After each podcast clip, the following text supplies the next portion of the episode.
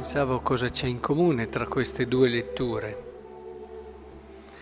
E riflettendo, vedendo questo Eleazzaro che dà con coraggio questa testimonianza esemplare, pensando anche ai giovani, e Zaccheo che sappiamo nell'incontro con Cristo ritrova se stesso, il suo vero se stesso, ecco che mi viene da pensare che la vita che abbiamo è un'opportunità meravigliosa per poter vivere.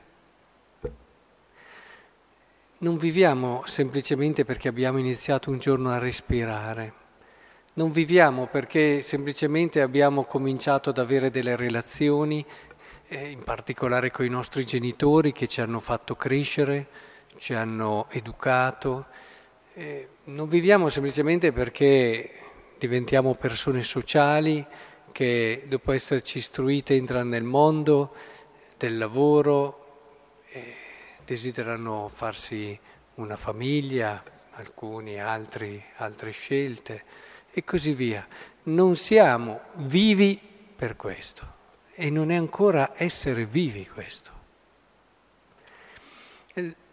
La vita, quella che chiamano vita, è l'opportunità per vivere, non è ancora vita nel senso pieno del termine. Questi due brani ce lo fanno vedere in un modo chiaro, evidente.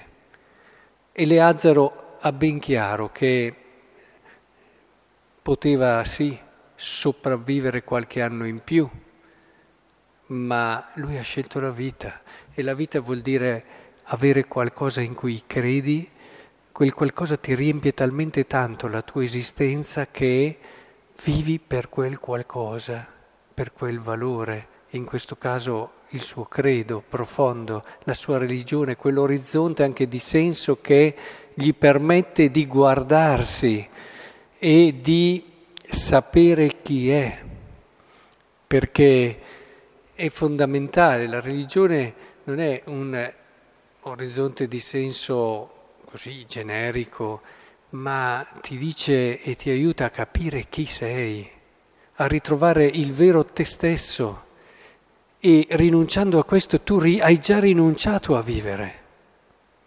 Hai, hai perso questa opportunità, ti sei messo a sopravvivere e vai avanti fino alla fine.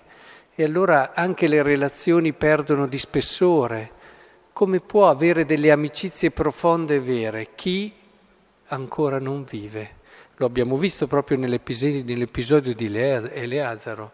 Queste persone che lo conoscevano, gli erano vicine, eh, dicevano di volergli bene, magari erano anche sincere in quel momento lì, e, e gli hanno detto ma dai ti aiutiamo noi, fai finta di mangiare, poi noi diciamo che hai mangiato, poi dopo tanto passa, dopo tu non vieni meno a quello in cui credi e alla fine hai salva la vita. Questo modo no, di voler bene tipico di chi ancora non ha fatto quel salto. E avete notato, lui disse di no, con un discorso molto nobile, tra l'altro, e questi si sono rivoltati dopo contro di lui e la benevolenza che prima avevano è diventata ancora più feroce. Eh, queste sono le relazioni che si hanno quando non c'è questo passaggio. Sono fragili, dipendono da troppi fattori, non hanno il fondamento, la solidità.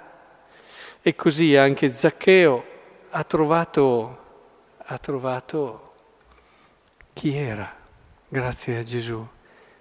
E gli si è aperta la possibilità di vivere, lasciando quello per cui aveva, tra virgolette, vissuto fino ad oggi, il prestigio, era capo, i soldi, era ricco.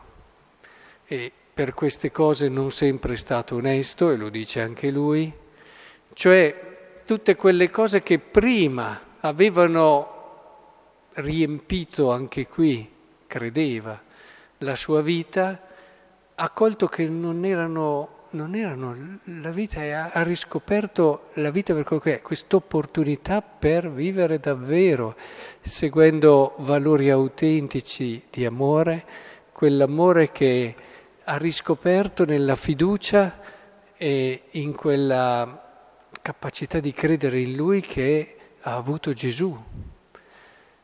Credo che sia molto importante allora che riflettiamo se l'abbiamo sfruttata questa opportunità o no, se ancora siamo lì sulla soglia della vita e, e, e giriamo intorno senza varcarla questa soglia per tanti motivi, per ignoranza, per paura, per eh, egoismo, per, ma mettete quello che volete. Tornando a casa oggi vorrei davvero che riflettessimo dove sono io, chi sono io, perché sono nato io. E entrate nel mistero profondo di chi siete per cercare davvero di dire sì, credo in questo e vivo per questo. E capirete allora che anche la morte, la morte viene dopo questo la morte viene vinta dalla vita vera.